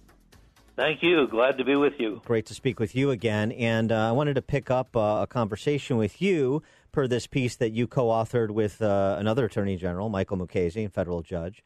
Uh, It's uh, a defense of uh, William Barr that uh, you gentlemen provided in the wake of uh, his uh, involvement in the Roger Stone case that drew such a reaction from a small segment of uh, former DOJ employees, as well as, of course, from the press corps, and why uh, both you and uh, General Mukasey thought it was entirely appropriate for Attorney General Barr to review the Roger Stone sentencing recommendation, regardless of whatever the prosecutors under his supervision uh, thought about his review. Okay, well, basically, uh, uh, the the duty of the attorney general and the Justice Department basically is to make sure that justice is done. And in this case, uh, there was a sentence recommended by the uh, attorneys at a much lower level that was very disproportionate to all of the facts and circumstances of the case. And so it was very appropriate for other people, uh, leaders in the Justice Department, to uh, change the recommendation, and Attorney General Barr backed them up on that. I can understand totally uh, what he was doing, and it continues what he has done since he was appointed, and that is to act in the interest of justice in every case and without any uh, political or other type of interference. You know, it's interesting to, to watch this play out, too. And of course, uh, Attorney General Barr is happy to testify before Congress on the matter, which he's scheduled to do on March 31. Um, but, you know, Roger Stone is uh, the type of defendant for whom our justice system uh, uh, are, is set up to protect. Right? It's it's easy to protect the popular guy or to to uh, you know ride to the defense of the popular guy. Um, it, the point is that these protections and this oversight is purposely in place for the unpopular defendant, the defendant you know by defending due process uh, and uh, making judgments based on the rule of law, you're going to get static from a partisan press corps. And it seems that Attorney General Barr has been willing to endure that static time and again. And that's good news for the rule of law in this country. It certainly is. And uh, Attorney General Barr is a man of absolute impeccable integrity. He's demonstrated that throughout his professional life, and this is just another example. The other thing that um, uh, strikes me about Barr, and it perhaps most came, uh, clearly came through during the uh, the Mueller investigation and the uh, the wind down of that with the testimony before Congress, is that uh, even when there were disagreements between Barr and Mueller about the handling of this or the handling of that, uh, Barr stayed on the substance of the matter and uh, explained what he knew to be true and uh, believed to be appropriate without ever getting personal with Bob Mueller, who he's known for a long time, even though they had disagreements. And it seems like he's he, that's that's sort of been his uh, consistent approach, which is also refreshing. Yes, it is, and uh, that's typical, I think, of Bill Barr throughout his career. Why, why do you think, as, since as someone who knows him, uh, why do you think he decided to uh, to come back after you know uh, almost a thirty year uh, uh, distance between the last time he served as Attorney General to get back into this pressure cooker? Well, Bill is a real patriot. He loves the country, and I think he felt it was his duty to come in at a time where the whole uh, integrity of the Justice Department was being questioned and where it was important to have someone in who had a good reputation, someone who would was always uh, interested in making sure the interests of justice were served, and also uh, is someone who had the confidence and the independence to take the job. So I think he felt it was a matter of duty. Uh, speaking of independence, uh, this is a word that comes up time and again. Uh, of course, the charge that Barr endures from his critics is that he's the president's attorney and not the people's attorney, and that's there's that's a distinction that needs to be protected. Um, going back to your time as Attorney General under President Reagan, how, how did you manage those lines between uh, the president being the chief executive of the executive branch? Uh, and you wanting to be an independent attorney general making decisions based on the rule of law the same way that Barr is at present? Well, the, President Reagan always respected that division of responsibility and the independence of the department, and there was no time that he ever interfered. As a matter of fact, we had a rule that no one in the White House could talk to anyone in the Justice Department about any case without specific permission from me or from my deputy. And that would be in rare and exceptional cases where there was some reason for them to a proper reason for them to talk about it. Uh, we've talked to a lot of uh, veterans of the FBI who worked uh, under Comey and worked uh, uh, under other FBI directors who are very distressed at what uh, the FBI, what happened to the FBI under Comey, how politicized at least the senior leadership of the FBI had become. I wonder if you are similarly distressed about what seems to have happened at the Department of Justice over the last couple of administrations. Well, I was very much distressed by Comey uh, and the way in which he abs- actually threw a case. In other words, the way in which the handling of Hillary Clinton as a as a person being investigated violated every principle, policy, and, and protocol of the FBI and the Justice Department, and it was totally done wrong. He abrogated to himself certain powers that belong to the Attorney General or at least to some other attorney in the in the uh, Department of Justice. Everything, almost everything he did in regard to that case was wrong. Up until that time, I thought he was doing a good job in the FBI. I have a, had a very close relationship with the bureau, serving on a commission to look at their uh, implementation of the 9/11 report, and the, I think the bureau is doing a very good job, and his leadership seemed to be good. And then all of a sudden, when the Hillary Clinton came along, that case from that point on, almost everything he did was wrong. Uh, not only throwing the case, but also leaking, and uh, the way in which he is uh, part of a conspiracy to try to sink the the uh, Trump administration. I mean, just about everything that was done there seemed to be a total change from anything that has, was involved in the history of the department or the FBI, and certainly wrong for all the people involved. Oh, and what about uh, prosecutors on the uh, DOJ side, like uh, the, the, number three over there at the time, Bruce Ohr, whose wife turned out to be working for this opposition research company, and that wasn't disclosed, and there were some uh, curious communication channels that were set up. I mean, just the appearance of conflicts of interest at the upper reaches of the Department of Justice. Right. I think that was another example of a person who was involved wrongly in some very important things that, that did go wrong. He is Edwin Meese. He served as United States Attorney General from 1985 to 1988 under President Reagan. He's a distinguished fellow emeritus at the Heritage Foundation and the co author of this recent op ed in the Wall Street Journal, which I'll tweet out uh, with uh, General Mukasey as well. Lawyers cast a stone at William Barr. Attorney General Meese, thank you so much for joining us. Appreciate your time. Thank you. Good to be with you. Take care.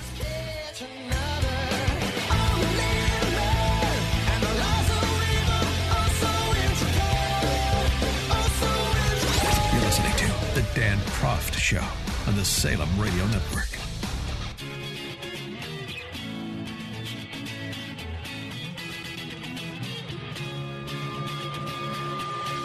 Welcome back to the Dan Proft Show. And uh, as a uh, Chicago resident, Illinois resident, I know this uh, movement very well, but it is interesting to see more being written about it recently.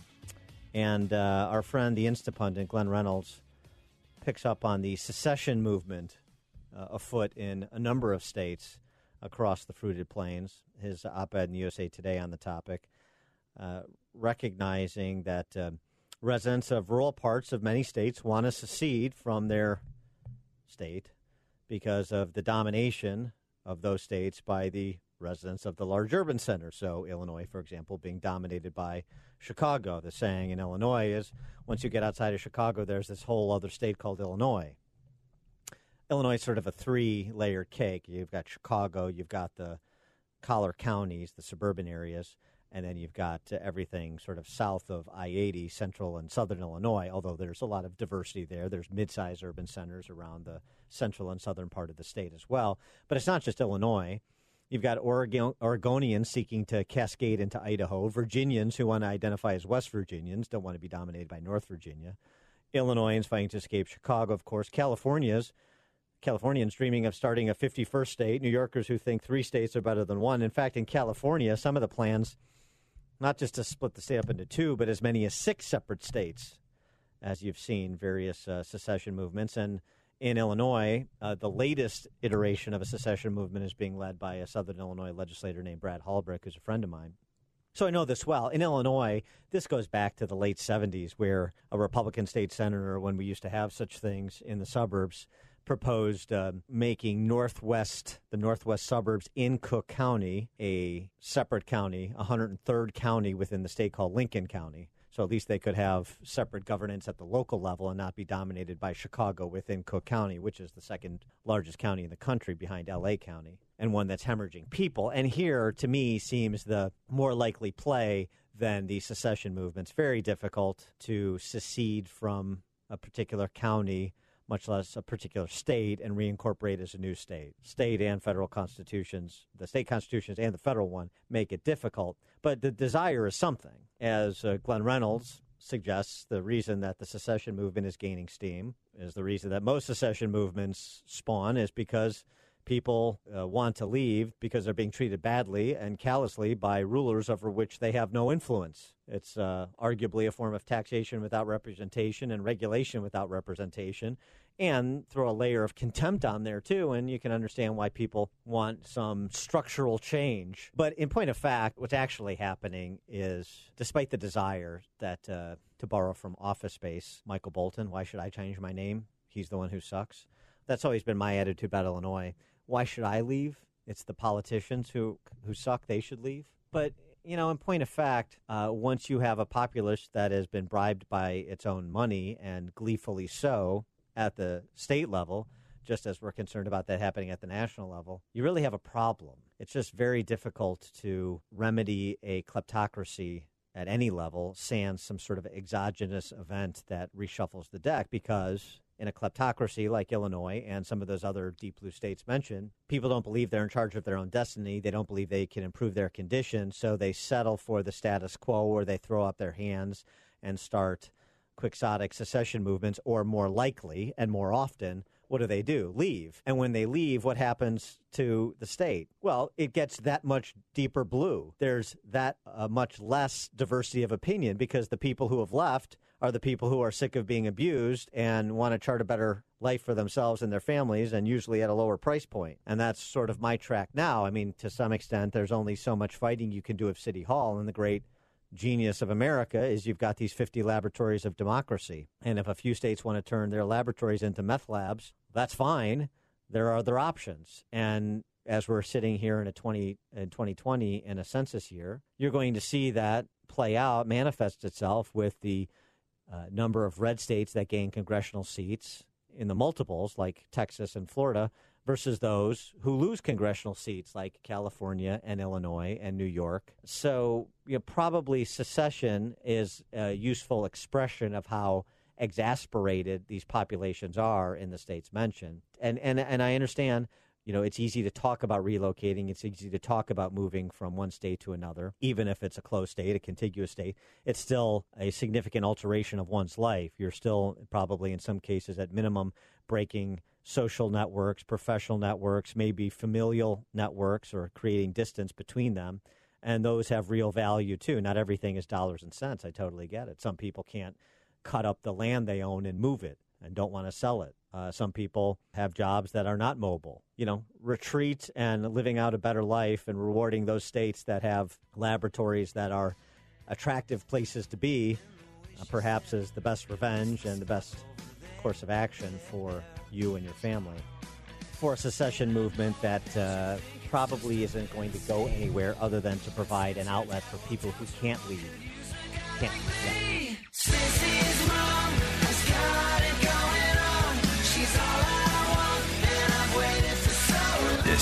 The Dan Proft Show.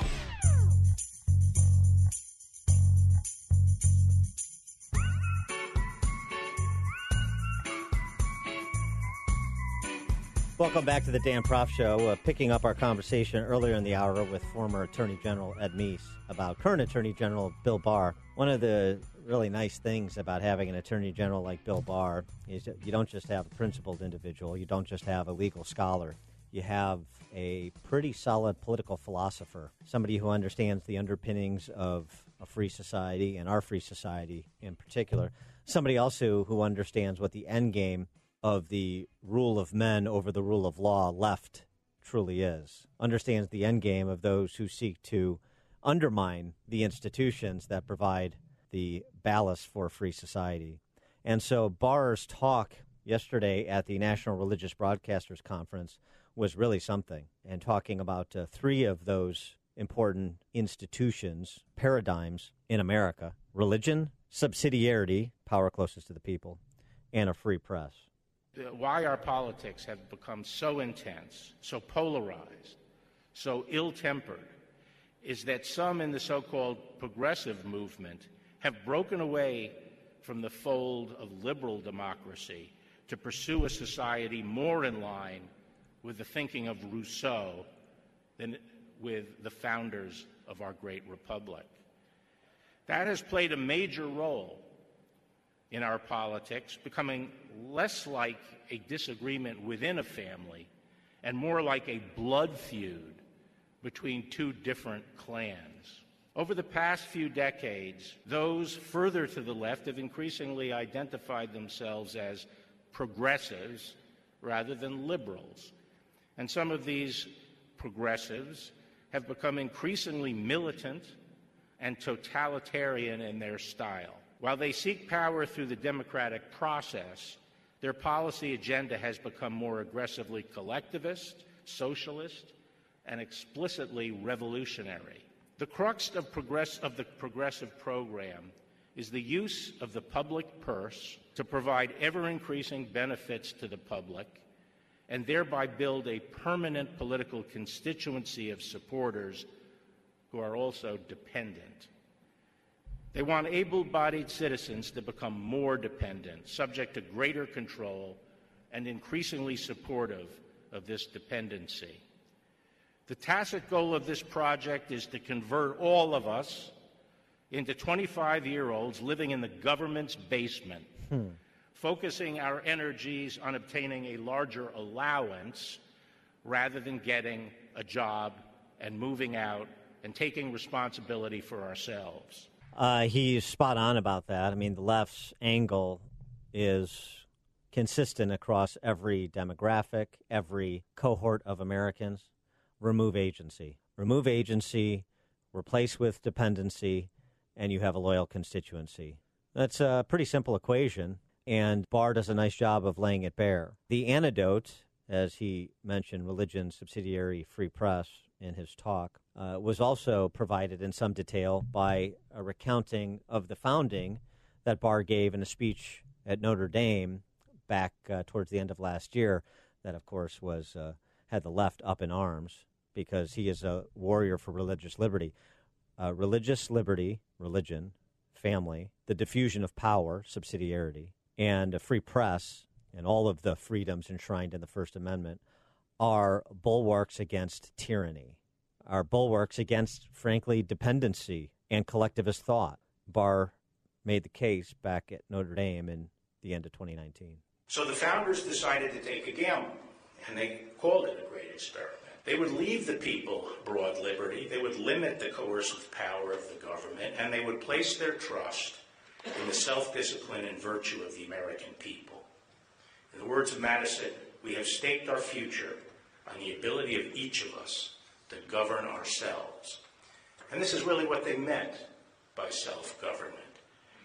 It did not mean primarily the mechanics by which we select a representative legislature. It referred to the capacity of each individual to restrain and govern themselves. But what was the source of this internal controlling power? In a free republic, those restraints could not be handed down from above by philosopher kings. Instead, social order must flow up from the people themselves, freely obeying the dictates of inwardly possessed and commonly shared moral values. And to control willful human beings with an infinite capacity to rationalize, those moral values must rest on authority independent of men's wills. They must flow from the transcendent supreme being.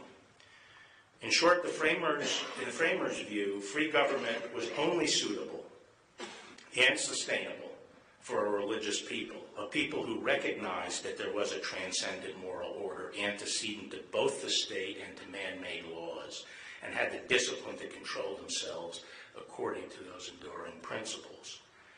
As James, as John Adams put it, we have no government armed with a power which is capable of contending with human passions unbridled by morality and religion. Our Constitution was made only for a moral and religious people. It is wholly inadequate for the government of any other. And as Father John Courtney Murray observed, the American tenet was not that free government is inevitable, only that it is possible, and that its possibility can be realized only when the people as a whole are inwardly governed by the recognized imperatives of the universal moral order. Inwardly governed. No government is sufficient to restrain a people unbridled by moral or religious conviction. He identified three areas where Christians, people of faith, and people who, who believe in a free society, frankly, even if you're not a person of faith, need to uh, pay more attention. Content of public school curriculum, state policies designed to starve religious schools of generally available funds, to force religious people to put their kids into public schools, a taking, as Father Robert Sirico at the Acton Institute calls, you know, confiscatory taxation that prevents school choice, or the opposition to opportunity scholarships that provide school choice rather than uh, allowing families to be discriminated against and their children to be discriminated against based on their household address and their income. And the, thirdly, use of state laws to force religious schools to accept secular morality, you know, Obamacare, and so many other examples. Uh, removing the 501c3 status if you don't accept the redefinition of marriage, as Bobby O'Rourke proposed doing during his ill-fated presidential run, you recall. He uh, said something else about education. I'll close with.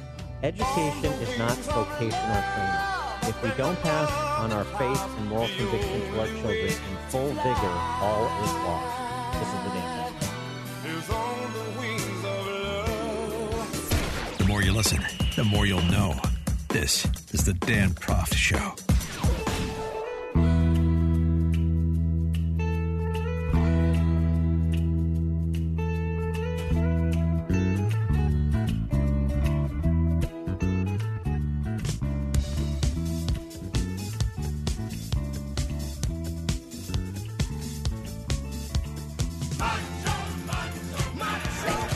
This is fascinating.